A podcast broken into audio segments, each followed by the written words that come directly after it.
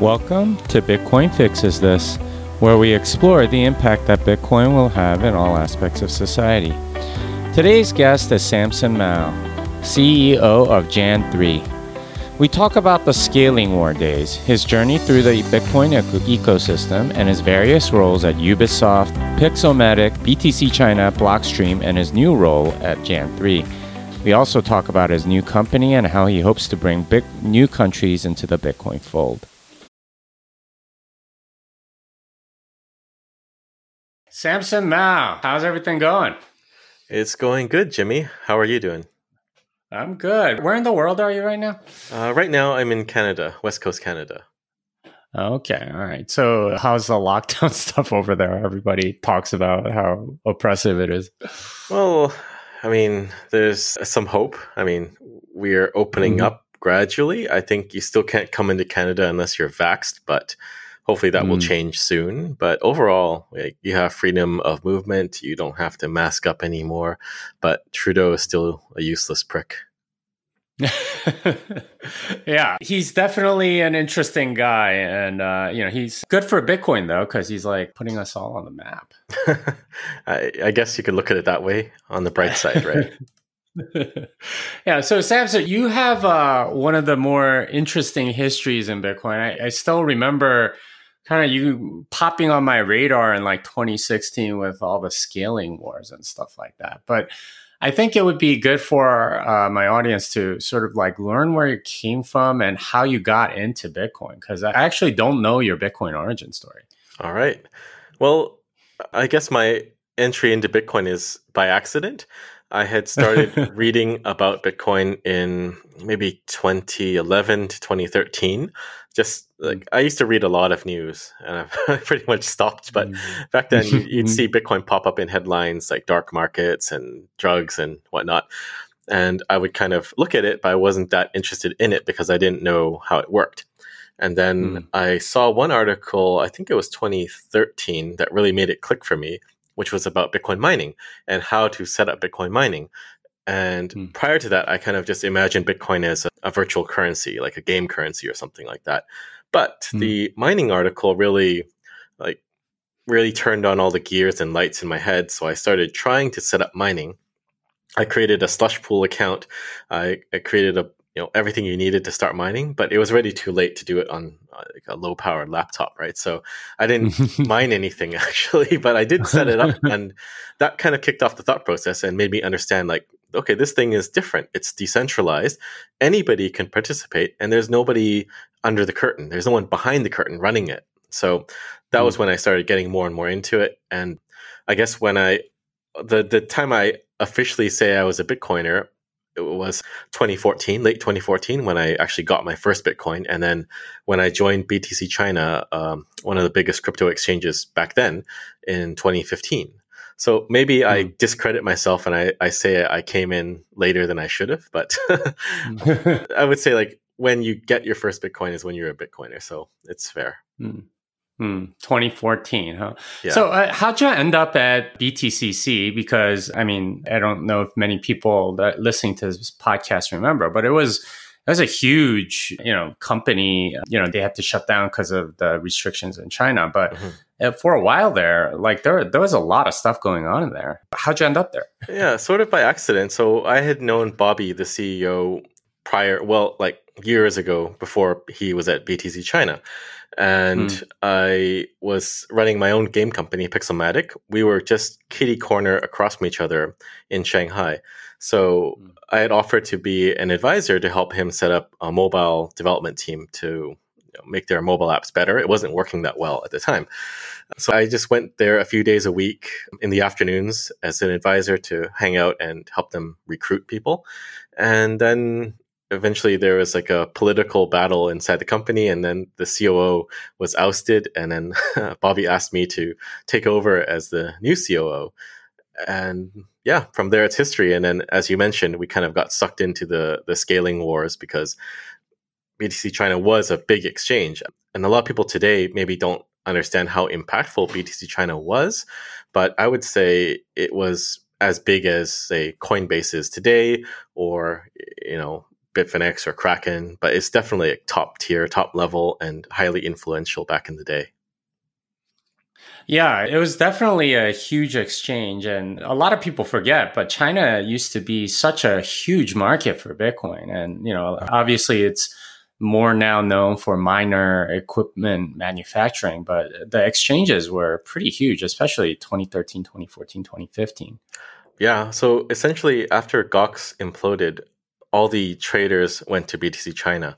So mm overnight, BTC, BTC China became the biggest exchange in the world for a good number of years. And then hmm. eventually you had the other exchanges like OKCoin and Huobi come up. And then you had like the big three in China that drove most of the Bitcoin trading volume in the world until, mm. you know, we were all shut down by the PBOC and that that and leverage trading took over with uh, with with some of these places. But let, us go back even further because because uh, you're CEO of a gaming company and everything else. Mm-hmm. Like like what's your background there? Like what did you like? How did you get into that business? And like you know, obviously you were in close proximity with uh, with Bobby, so that that's how you got into Bitcoin. But what's the story before that, and what were you doing? So my trade is game development. I've mm. been doing game development since 2005, working on mm. AAA uh, games like uh, Company Heroes, Dawn of War. These are big RTS titles. And then mm. I was at Ubisoft and expanding their market into Asia. So we set up a development studio of about 200 people in Western China. And I did a lot of online games. I did a Smurfs game on Facebook. I did mm-hmm. Scott Pilgrim, uh, Xbox title, and uh, Might and Magic: Heroes Kingdoms, uh, a web and mobile title. So I did. I've been doing games for a long time, and mm. I'm just, I'm just here by accident. I don't know why. I don't know why I'm here in Bitcoin, but I'm here in Bitcoin and in games still because Pixelmatic is still running. We're still building um, an MMO game, so. We've been working on this title called Infinite Fleet, and I've been trying to incorporate a lot of Blockstream tech into Infinite Fleet. So mm. the game currency is issued on the Liquid sidechain, and mm. we're creating NFTs for the spaceship so that people can do atomic swaps when they trade game currency for game item. Mm. Well, so going back to the whole game development thing, like there's a lot of different aspects of game development. What part were you involved in? Were you doing that? I don't know. Were you doing project management or like getting the artwork or, you know, testing? What was the aspect that you were most involved in with the games? Right. So, yeah, there's a lot of disciplines in game development. Obviously, people know mm-hmm. there's art and then QA. Mm-hmm. Everyone tries to get mm-hmm. in at the QA level. Then there's game design, there's production and engineering, and you know, a lot of supporting mm-hmm. disciplines. But those are the major ones. Mm-hmm. My entry point was in game balance, which was a subset of design. So mm. this was at Relic. We had a balance department because we were building a real time strategy game. It's sort of like um, like StarCraft, right? You have multiple mm-hmm. factions, and each faction is fighting against the other faction. So the important thing for a real-time strategy game is every faction has to have a fighting chance. So mm-hmm. we just say it, the game is well balanced. That means I could pick any race in the game, and I should have more or less the same chance to win fighting against mm-hmm. another race. And that is relatively simple to do when you have three races, like in StarCraft, right? You have uh, mm-hmm. Protoss, Terran, and Zerg. But for Dawn mm-hmm. of War, we started with four and then kept expanding to more and more races. so it gets very, very complex. But what you're essentially doing is tweaking the units, their stats, their numbers, their damage. Because Dawn of War had physics involved, we have to add another dimension of you know density weight and time to return to battle so you can get knocked away as a unit and then you have to run mm-hmm. back and get back into the fight mm-hmm. if you're a melee fighter right so this mm-hmm. is a extra dimension of complexity that say StarCraft doesn't have, right? StarCraft they just mm. bunch up, shoot or hack at each other and then they die. But we have to actually account for physics. So it's a very mm. complex balancing act between a lot of different uh, elements. And I guess there's a a similar aspect to that too in Bitcoin, right? You have um, mm-hmm. multiple competing interests in Bitcoin from miners to wallets to exchanges. And there's a very delicate balance between everything. And of course, the people running the nodes. So mm. everything has to be balanced mm. to work in harmony, just like in a game. right. And I imagine like the economics there are also important because what the units cost um, and making sure that that's balanced with and the time to the amount of time it takes for you to produce it and things like that. Those also are part of the balancing equation, or is it not? Yeah, know. definitely. So there is a, an economy, but I would say mm-hmm. it is less impactful in this kind of a instance game where you just launch mm-hmm. it and then you fight the match and then you're done. Mm-hmm. This is actually far more important in online games. So in mm-hmm. even the social games that we built, they're persistent mm-hmm. worlds and you're accumulating money all the time. So the mm-hmm. Castle and Co, these social games, Might and Magic, Heroes Kingdoms, these are effectively like you can think of them as an MMO game, right? You're persisting through mm-hmm. time and you actually do have to deal with a lot of economics in here to deal with things like inflation getting towards uh-huh. hyperinflation you have to create sinks for the game uh-huh. currency or else the game currency becomes worthless you have to price things accordingly or else you know, people don't value them or you know, they can never afford them or they're too cheap so there's a ton mm. of um, these little knobs you have to deal with and tune an economy. And that's also why I was interested in Bitcoin because you know, for mm-hmm. a couple good couple of years I was creating these online economies. And some of these game economies, they're really hardcore and they hire real world economists. Like, let's not discuss how well economists usually are, but they do hire game economists to run a game economy, much like uh, you, you have central banks running real world nation state economies. But it, it's mm. pretty intense. And there are just there are just tons of similarities between, between gaming and, and Bitcoin. I think at least well, and, and the real economy, right? Because oh, yeah. you you yeah. have people like working for certain things. I mean, there was that whole meme of what Chinese gold miner must die or something, gold yeah. farmer. I, I forget, but yeah, in these virtual world, you get this interaction that you don't necessarily expect as a game developer, and you know, I, obviously we have parallels to that in Bitcoin, but but yeah, I, I, mean, how do you balance all of that as as a developer? Do you just sort of like tweak settings, like and sort of change the rules all of a sudden? Are you hard forking your software all the time? Well, basically, a game is centralized, so you can change anything.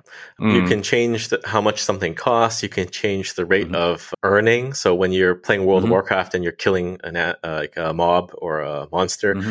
You can get more gold or less gold, and you can also mm. change mm. other costs. So the money sinks can be changed as well. So how much it costs to repair your armor or to mm-hmm. uh, list an item for trading, like all of these things are completely mutable. And that's why mm. Bitcoin is so interesting because you have a mm. predefined rule set and then nobody can change it from there. So, I mean, so different things stay the same versus a game and Bitcoin.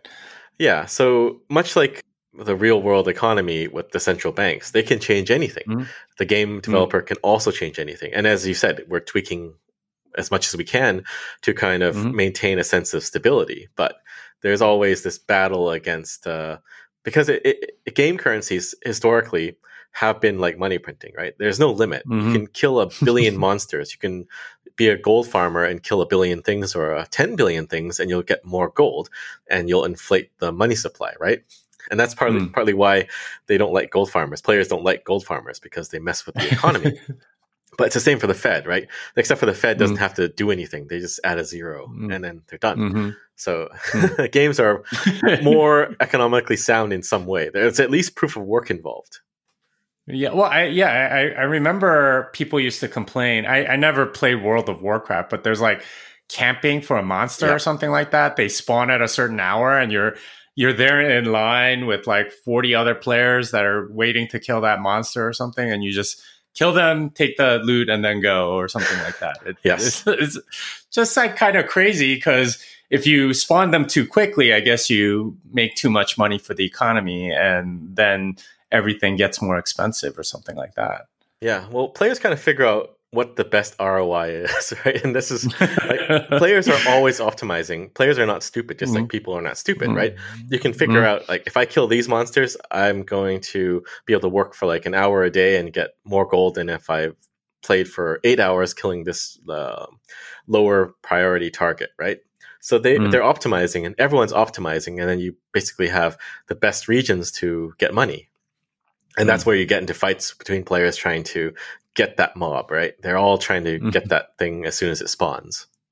Mm, yeah, that that's so interesting because in a sense it's uh, it's similar to Bitcoin in the sense that you know ev- everyone is kind of competing, except it's it's over you know finding proof of work, and it's uh, you know like it, Yeah. it's it's a different kind of you know everyone can try take their hack at the monster uh, basically. Um, So that's interesting. So you come from almost like an economics and like you know balancing game theory kind of background so what was it like for you to learn about sort of like the game theory behind bitcoin I think there was definitely a learning curve. So uh, Mm. I think some people will remember, but I was originally way back when in favor Mhm. of bigger blocks because I thought Mhm. it was better that we didn't have high fees so we can encourage the growth of the Bitcoin network. So I kind of fell into that same logical trap that you know the uh, Gavin Andresen, Mike Hearn were pushing, which is it's, it's good for the network. We should make this small change. It's not a big deal, right? It's a Mm. very simple logical trap to fall into and you, you Mhm. come in with good well-meaning intentions but actually you're eroding bitcoin's entire value proposition by doing that Mm. so Mm. i can understand when people don't fully understand bitcoin because it a lot of things in bitcoin are incredibly counterintuitive right like the fact that you have to set up a mining operation and you you might be profitable or you might not be profitable depending on if you get a block or not right Mm. and there's just t- tons of these little nuances and intricacies that uh, make bitcoin what it is but for most people that don't go down the rabbit hole and try to understand it they just uh, they'll just fly right over their heads and they won't understand it at all Mm. Yeah, so you're developing all of these games and you're learning about all of this stuff. How'd you end up starting your own company? And what was sort of like the motive behind that? Like, I assume it's because you like games, but what else is there that attracts you to that industry? Well, I, I'd always wanted to start my own game company. So after I had my stint at Relic, working on Mm. AAA games, and after I had my stint at Ubisoft, basically building a new studio from ground up and launching several successful games that were highly, highly profitable and had like tens of millions of users, I thought it was a good time to start my own company. Mm. You know, it's the entrepreneurial spirit. You don't want to work for Mhm. someone else. You just rather work Mhm. for yourself and you know, it's capitalism. I'd rather make money for myself, right? but yeah, like, Mm. I think it's it's good to do your own thing, and then you can effectively create your own vision. You don't you can optimize the company in ways that you think are the best. You can cut out inefficiencies. You don't have to you know have meetings for the sake of meetings and deal with all the bureaucratic stuff that you have to deal with in a big massive public company. so you started this company in China, correct? Yes, 2011 Okay. we started it in China and it's uh, actually a Hong Kong entity. Okay. What was the decision behind that? Was it to appeal to the growing gamer base there, or was it like for labor costs, or what was the reason? Uh, mainly because I was living there, so um, you know, uh, that was where where it, it started, and we just Mm. created it in Hong Kong because it was uh, easier to do um, business deals and stuff out of Hong Kong than in China. Hmm, I see. And that's when you met Bobby, and because he happened to be like across the hall, and uh, and you went to BTCC. Uh, I probably knew him when I was still at Ubisoft, so like pre 2011. We just knew each other from social circles. So Shanghai is a Mm. big party city, and we used to go clubbing. so we, we we just know each other from the club. Well, you and Bobby clubbing like 12, 15 years ago, or something like that. huh? yeah, I mean that was what you did in Shanghai back then. There's tons of clubs, and the scene was uh, pretty good, pretty happening. Mm. Okay, so you you get this COO role at BTC China. What was that like? As, as you know, I mean, you you had a lot of different sort of dynamics. Like like we were saying, there there was a lot of traders that were on BTCC, and there was uh you know you you guys were like producing poker chips and like uh, you know I think you had a mining pool and you Yep. made like the little square coins or something like that. I forget what they were called, but it, it was like minted things. You- Yeah. I mean, you you did so many different things for with with that company, and you know, like what was that like? Like it must have been like kind of heady times. Yeah, it was a pretty steep learning curve for me running an Mhm. exchange. mm-hmm. and learning about Bitcoin more at the same time, and then getting pulled into the the scaling wars. So I would say it was quite overwhelming at, at, that time when I first joined. Everything was happening all at once, right? We also had launched the mining pool, I think, in that same year that I joined in 2015. So mm. it was like one trying to fix the exchange because the tech stack mm. was a bit aging mm-hmm. and there was still a lot of growth so the company was growing very rapidly i think when i joined it was 40 and when i left it was like 200 something but mm-hmm. it's just there's like so many things going on and we did a lot of products interesting products as you said like we did the btcc mm-hmm. mint we did uh, mm-hmm. titanium bitcoin coins similar to the mm Casascius coin so you peel off the mm-hmm. hologram and then i think because bobby likes poker we made poker chips too so uh, the poker chips are also like Casascius style with the hologram and mm-hmm. the private key in it. And the mm. probably the coolest thing we did was the the titanium block. So mm-hmm. it was a big square chunk of titanium, pretty heavy if you hold it in your hand. On retrospect, mm. we should have done it with uh, tungsten, but you mm. know, hindsight is twenty twenty. But this block effectively the private key in it had an entire bitcoin block reward so it was like mm. 25 btc in one big titanium chunk so that was pretty badass i think that was the my favorite product that we made my favorite physical product that we made yeah, I think I remember thinking, oh man, I kind of want to buy one, but the, there was like two BTC premium or something like that. So I was like, oh, I don't know, I don't know. Uh, and Bobby did invite me to China at some point, but I was like, I, I never really had a ch- chance to go. And now I might never go because the place is freaking closed. Yeah. Yeah. So that whole thing was interesting because obviously you were pretty prominent in the scaling wars. Um, I, I think due to your trolling skills, I, like, can you describe like how you got involved in the debate and why your name sort of became synonymous with the small blocker size, I guess? Hmm.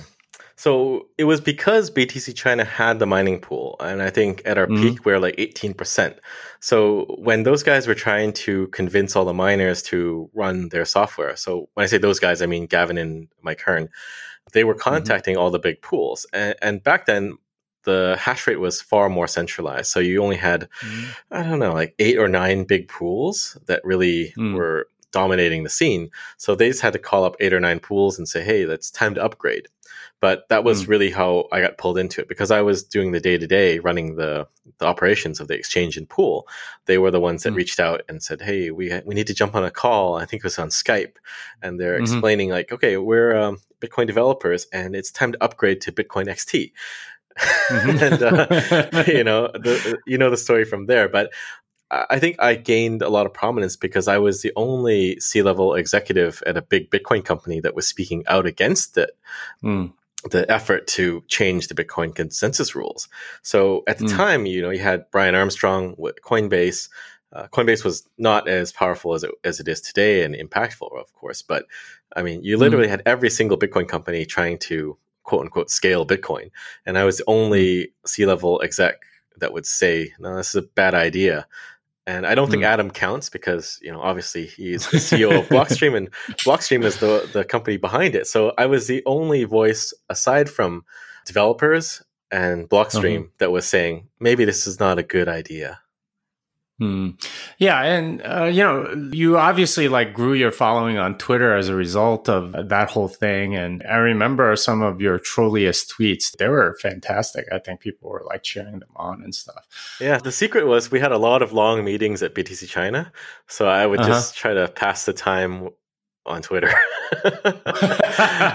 and most of the trolling was directed at Brian Armstrong because Mm. He just uh, walks right into stuff, you know. Like he had that mm. PowerPoint deck comparing Bitcoin to a web browser and saying it's good to have many different implementations of the software. And then you have like uh, Internet Explorer and Chrome and Firefox, and yeah, mm. he just there's tons of great stuff that he just sets up, and then you just hit it. yeah. So you did a lot of that, but you know, later on, Bobby signs the 2X agreement. Can you tell us like the inside story of what, what the heck happened there? Because I think for a lot of us that were watching, it was kind of a shock to see his name on that on that like DCG led agreement and you know like other people like Voorhees and Wences and obviously people like Brian Armstrong signed mm-hmm. it and stuff. What was going on with that whole thing? Because from the outside, it was just like, wait, these guys are meeting behind closed doors and made some mm-hmm. agreement. It's like, what, what the heck? Why, why are we left out of it? Like the users.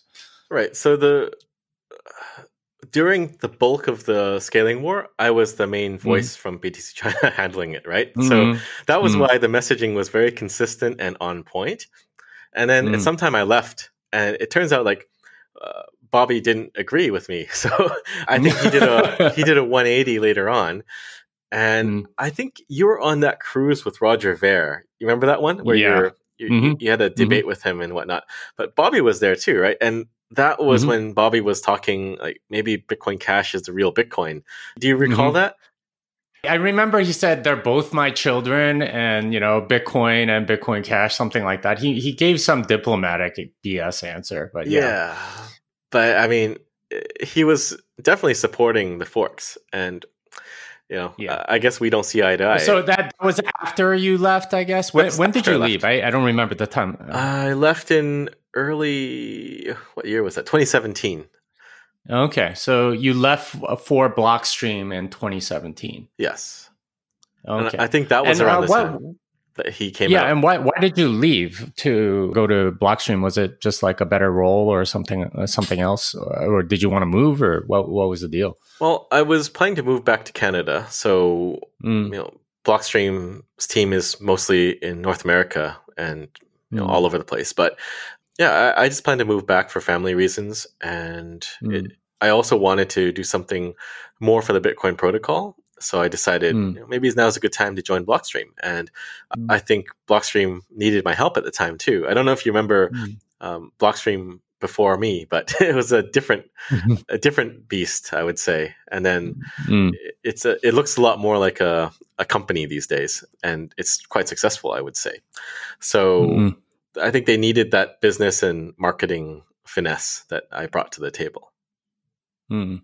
And so you leave early in 2017, and Bobby sort of like turns more towards the 2x, you know, big blocker side. Like, was that like kind of shocking to you? I, I imagine you had been communicating with them before.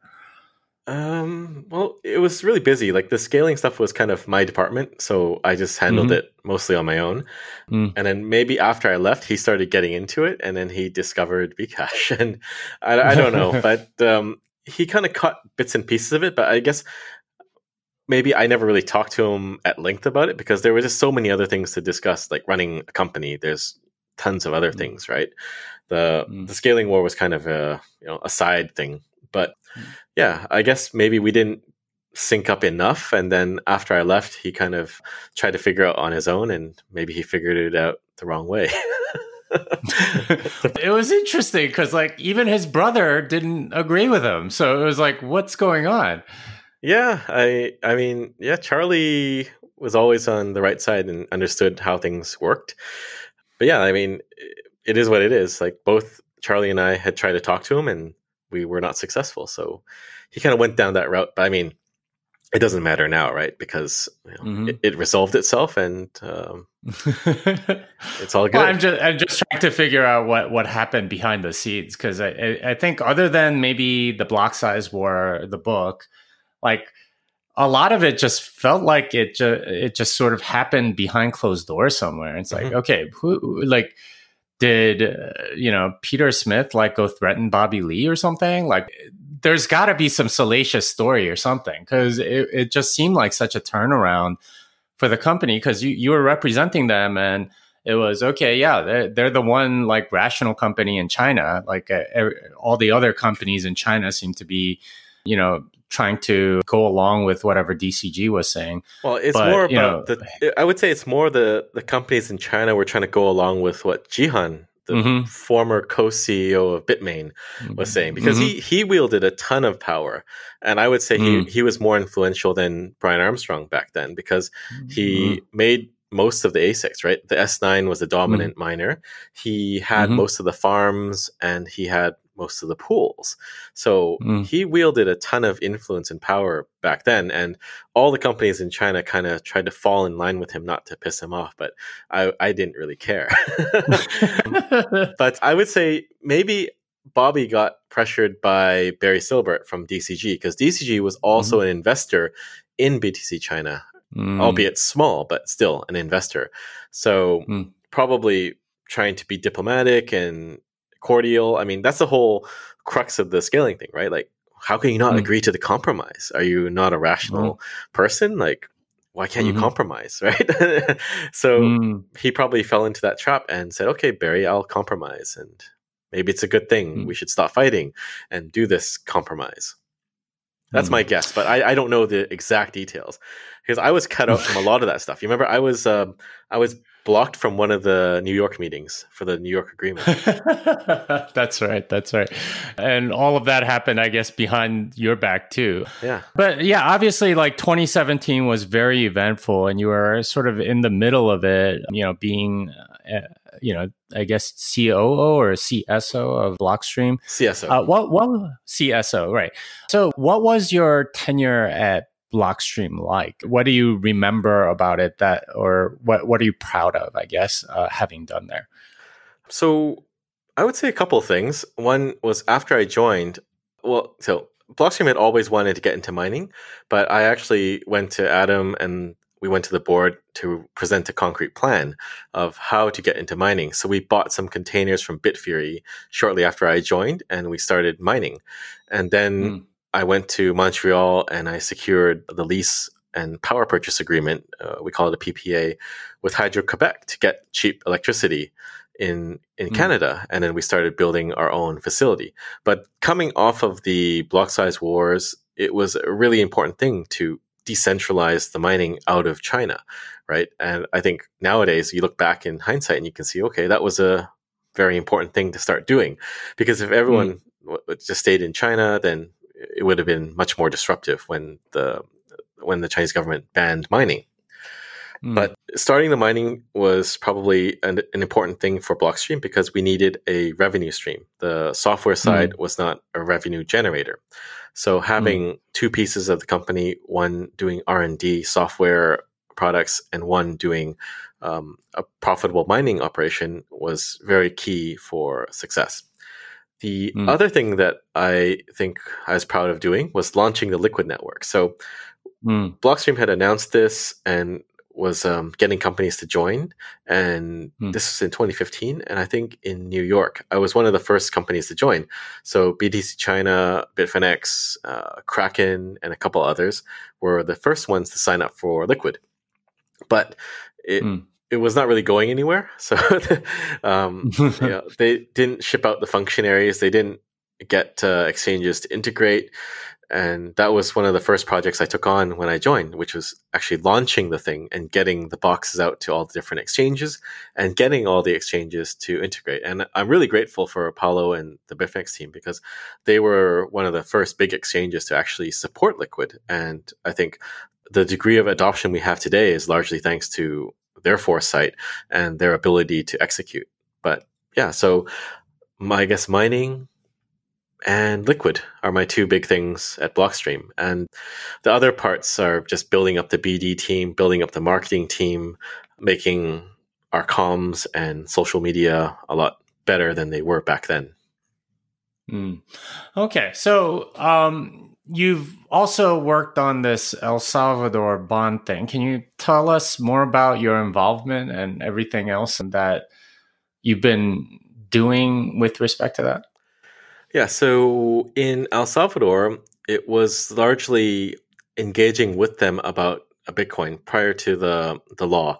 So we were advising them on Bitcoin security, cold storage, a number of Bitcoin related topics.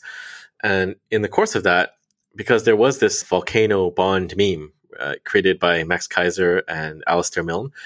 So we, me and my team at Blockstream, we put together a pitch and said, if you really wanted to do this thing and make the meme a reality, here's what you would do, and here are two options for a volcano bond. So we created two proposals and a bunch of modeling around those two proposals. The first proposal was the the bond as you know it right now, which is a billion dollar bond, 6.5% coupon. Half of it goes to buy Bitcoin and half of it goes to mining. And the second mm. proposal was a future flow model. So effectively creating an entity to do mining and share profits from that mining operation with the holders of that that bond. But the two things were mm. basically potentially what you could brand it as a, a volcano bond offering. Hmm. And mm. they got really busy with the launch of Chivo after the law passed, and discussions kind of went quiet for a while. But then after Chivo was launched, we resumed discussions on the different offerings. And then um, I went to El Salvador, and then we decided that they were going to do it. And then I announced it with the president, Nayib Bukele, on stage at Feel the Bit. And mm. now we're just waiting for the all the pieces to come into play and the new digital securities laws to pass so that they can actually issue their bond. Mm. Well, so where is it in that process, uh, and when can we expect an El Salvador volcano bond to come to market? Well, it's really up to them. They were very busy with the, the gang violence in the last few months, and I, I believe that was also why the president didn't make it to Miami. But mm. uh, it seems that situation's under control now, and they might have fixed the situation for good. So mm. I've heard that they're turning their attention back towards the economy. So potentially we could see the laws going to Congress, the new digital security laws going to Congress. And there potentially may be other laws. The president has said there's 52 new laws that they're working on for things like mm. citizenship, permanent residence, and you know, company incorporation for Bitcoin City. Basically, everything mm. you would need to do business in El Salvador and also to do the bonds. But these will go to Congress, and then if they pass, then probably in two to four weeks after that, you could see the the bond offering launched on the Bitfinex tech platform. Mm. Oh, wow. So it would be directly on Bitfinex that you could buy a bond, or can you buy it elsewhere, or is it just Bitfinex? It would be just Bitfinex. Okay. Wow. So that that would be interesting. So you you'd have to get a Bitfinex account in order to participate in the bond. And I am I think U.S. citizen or U.S. IPs can't access uh, Bitfinex if yeah, I'm not mistaken. That's right. So they they block a number of um, people from different countries. I think the U.S. is one. I believe Canada mm. is another. But there's there are going to be people that cannot access the offering, mm. which is unfortunate. But that's just the the world we live in today. Mm. And uh, would bond investors be able to get on in on this, or like what what are the restrictions there? Well, as long as they could create an account and go through the mm. KYC process, then they'll be able to hmm. do it. The question is, are the traditional bond investors going to do that? Uh, and I, I, don't think mm. so. I think the first buyers of the bond are likely going to be big Bitcoin whales or you know crypto people that want mm-hmm. to support El Salvador or get citizenship. Maybe some forward-thinking hedge funds that are agile might be able to do it, mm-hmm. but the old school uh, institutional bond investors probably are not going to be able to do this. And that doesn't preclude them not being able to do it in the future because El Salvador could do another offering somewhere else that would be underwritten mm-hmm. like a traditional bond and that could be opened up to traditional bond investors. Well, so when you're releasing a bond, don't you do some sort of like a roadshow, kind of like a pre IPO kind of thing, but like telling the people that would buy it, hey, here, here are the prospects and stuff like that, yeah, or is definitely. it not not happen? No, okay. no, they'll, they'll need to. Do, I don't know if it's going to be a real roadshow, but they'll need to mm-hmm. publish their offering doc. It's called a key information document under the mm-hmm. last draft of the law that I saw. So it, it's like a mini mm-hmm. prospectus, but it would detail the exact specifics of the bond offering because what we showed on stage was the the proposal, but they need to first have the law passed and then write the mm-hmm. prospectus to comply with the law and the regulations, right? That's why mm-hmm. there's no prospectus now. And people are always asking on Twitter, like, where are the details? But until the mm-hmm. law is passed, you don't know in what state the law will come out looking like, right? There might be some mm-hmm. Congress people that say, well, we should change A and B and we should add C. And then, of course, mm-hmm. the offering would be different. So there's a clear order of operations here, which is law has to go to Congress. They need to discuss it and maybe change it, pass it, then the uh, Ministry of Finance, which is the issuing entity, would complete the prospectus and their offering doc and marketing materials and whatnot, and then socialize that with the public. And then there'd be a period of time where people would be able to um, sign up on Bitfinex potentially, and then buy the bond tokens. Hmm. Wow. Okay. And uh, and uh, is it still a six and a half percent coupon, and then like you get some upside on the Bitcoin that's being bought by issuing the bond? Yeah. So the original design was a six and a half percent coupon, uh, a ten-year bond. You get the principal back mm-hmm. at the end of the ten years. But the interesting twist is after five years, so 500 million will be used to buy Bitcoin. After the 5 mm-hmm. year mark, they will sell off some of the Bitcoin to recoup their initial $500 million investment. Then mm-hmm. they'll share 50 50 all Bitcoin upside. So they'll keep selling it mm-hmm. over every quarter and splitting mm-hmm. that upside with the holders of the bond. Now, mm. El Salvador doesn't need to sell their Bitcoin. They could just mark to market. So they can mm-hmm. say, oh, this, we're, we're going to sell this and distribute mm-hmm. to you. And we're going to quote unquote sell this. And then we'll keep it in our cold storage wallet after that period. Mm-hmm. So I think that would be the better thing to do so that they end up with a, another chest of Bitcoin at the end of the 10 year period, which could hmm. potentially mm. be used to pay off all their other debt.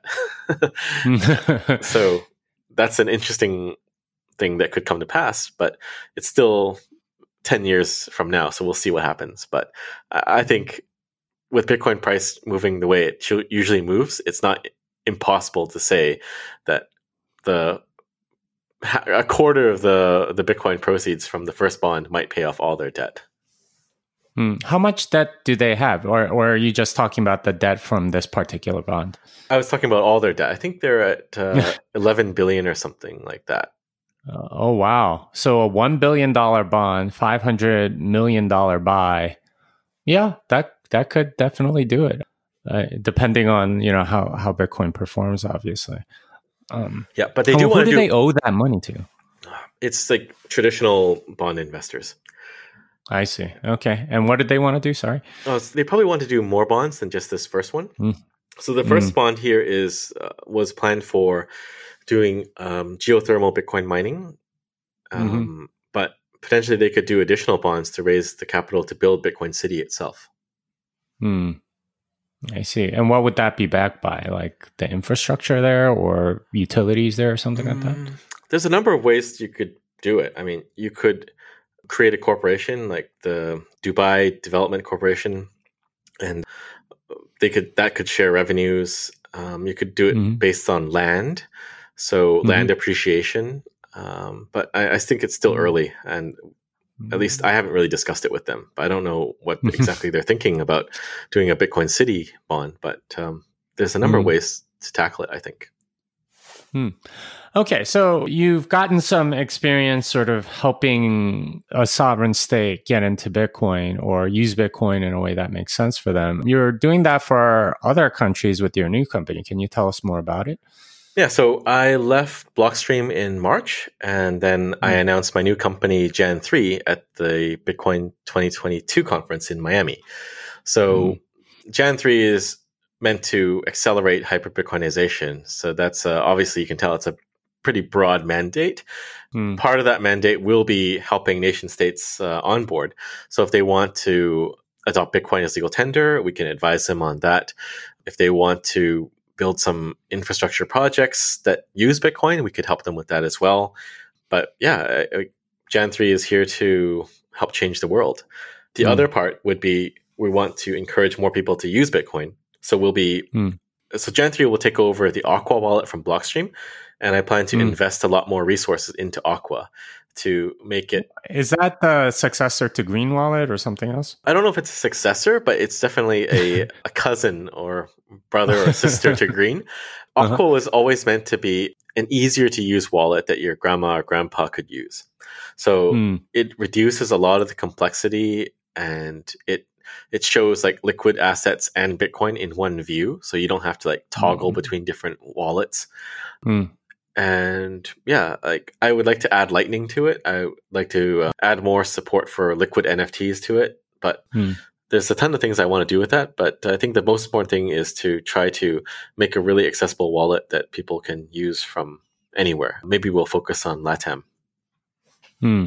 Well, so let's talk about some of these countries that you are starting to have influence over. Um, can you tell us about? I think it was uh, one of the, Az- the islands in the Azores or something, and then Panama. I think it was. Yeah. Well, Panama did it on their own, or they're doing it okay. on their own. So th- this is the cool thing. A lot of these things are happening, and I'm not involved at all, which is great mm. because you know, my time is limited. But we've seen Panama is almost at the stage of implementing a cryptocurrency law, but mm-hmm. it is mainly focused on Bitcoin. But they're opening the door mm-hmm. to other things as mm-hmm. well whether you think it's good or bad, it, it, can look at it from a number of different angles. And then you have the Central African Republic that just just, mm. just did Bitcoin mm-hmm. as legal tender, so that's a done deal. But mm. the cool thing is, uh, like countries are starting to do it on their own, just figuring things out mm. by themselves. So it's really great. The few that I announced at Bitcoin 2022 were Madeira. It's a mm-hmm. autonomous region of Portugal. So mm the president there, uh, Miguel Albuquerque, he is adopting Bitcoin. So they didn't make Bitcoin legal tender. There is no cap mm. gains, so they will try mm-hmm. to embrace Bitcoin and adopt it. So potentially rolling out payments for government services using Bitcoin or other municipal services, much mm-hmm. in the in the same vein as Lugano in Switzerland. So mm. you know they, they they say that they did Bitcoin de facto legal tender because as you know, in Switzerland, there's no cap gains, right? So mm-hmm. if the government is accepting Bitcoin for all payments and they're encouraging merchants to use it in the city, then it's almost as if it were legal tender, right? And if you think about it, it, doesn't really matter. The key is that countries are adopting Bitcoin because even in, in El Salvador, even though it is Bitcoin legal tender, they're not enforcing that. So it's more like mm. the Bitcoin law is an endorsement an encouragement to use Bitcoin rather than a, a firm rule, right? Because technically, legal mm. tender means you must accept it and it should be mm-hmm. enforced, but it's not.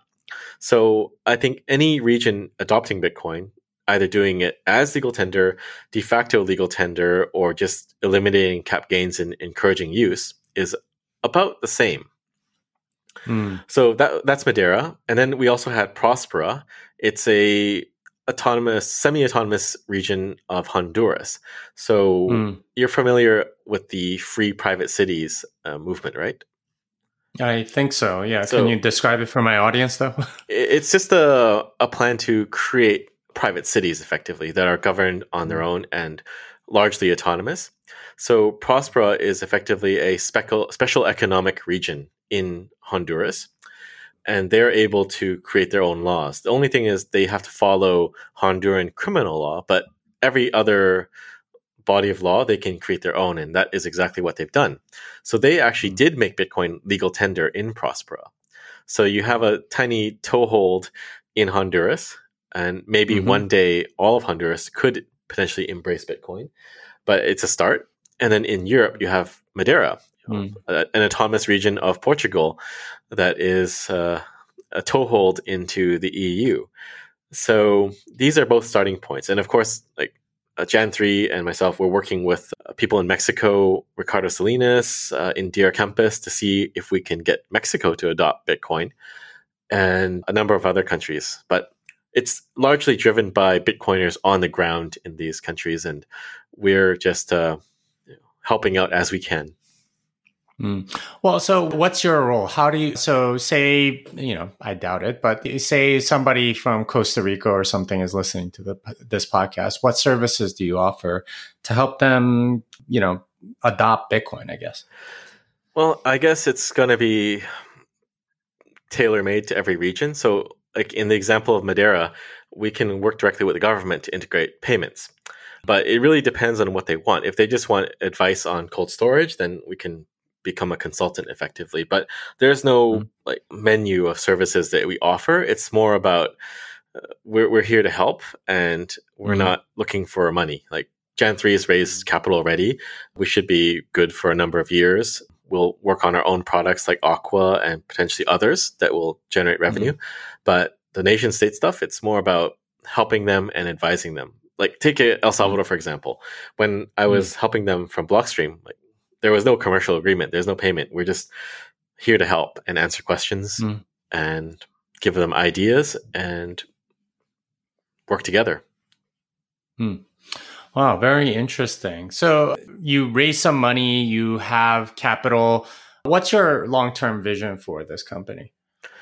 Well, I think the goal is to accelerate hyperbitcoinization. So the first step would be to build up Aqua, and then down the road we'll we'll see what opportunities present themselves. But I've got a number of ideas um, that I've been kicking around for a while that could potentially help decentralize Bitcoin, augment Bitcoin, and get it into the hands of more people around the world. Hmm. Okay. Well, that's uh, that's very interesting. Sounds like you've got a lot on your plate. You're probably one of the busiest people. Where can people find you? Where can people contact you? Sure. So my Twitter is at Excellion, E X C E L L I O N. And then if you want to follow Jan3, it's at Jan3com. Jan3's website will be at Jan3, the number three dot com, but there's nothing there. It's just a placeholder image. I've been too busy with the, the corporate structure and everything else to bother with the website, but that is there. Oh. And if you want to reach out to talk nation state adoption, you can send an email to coffee at jan3.com. Coffee, huh? Yes. yeah, you do. You do enjoy your coffee. Well, thanks for coming on and yeah. describing to us a lot of this stuff. it's kind of like you know, trip down memory lane a little bit. Yeah, it's been fun, Jimmy, and I'm sure I'll see you many times this year. La. Definitely. Right? Yeah, probably, and uh, and some other places, sure. Yeah, and you're doing a class in El Salvador, right? That's right. That's right, and that that will be over the summer. And uh, Stacy is organizing a lot of it, so grateful to her. And if you're a developer in El Salvador, you should apply. Yeah, I think we've committed to sponsor some of it. So uh, if I awesome. if I'm there, I'll definitely try to I'll try to go to El Salvador while you're there. It'd be good to hang out in the motherland. in Bitcoin motherland, sure. Yes. All right. All right. Thanks, Samson. Thanks, Jimmy. Unchained Capital is the sponsor of this podcast. I'm an advisor to the company. I know the team well, and I am excited for what they are building. If you need multi-sig collaborative custody or a Bitcoin native financial services partner, learn more at unchained.com. Welcome to Bitcoin Fixes This, where we explore the impact that Bitcoin will have in all aspects of society. Today's guest is Samson Mow, CEO of Jan3 we talk about the scaling war days, his journey through the Bitcoin ecosystem, and his various roles at Ubisoft, Pixelmatic, BTC China, Blockstream, and his new role at Jan3. We also talk about his new company and how he hopes to bring big new countries into the Bitcoin fold.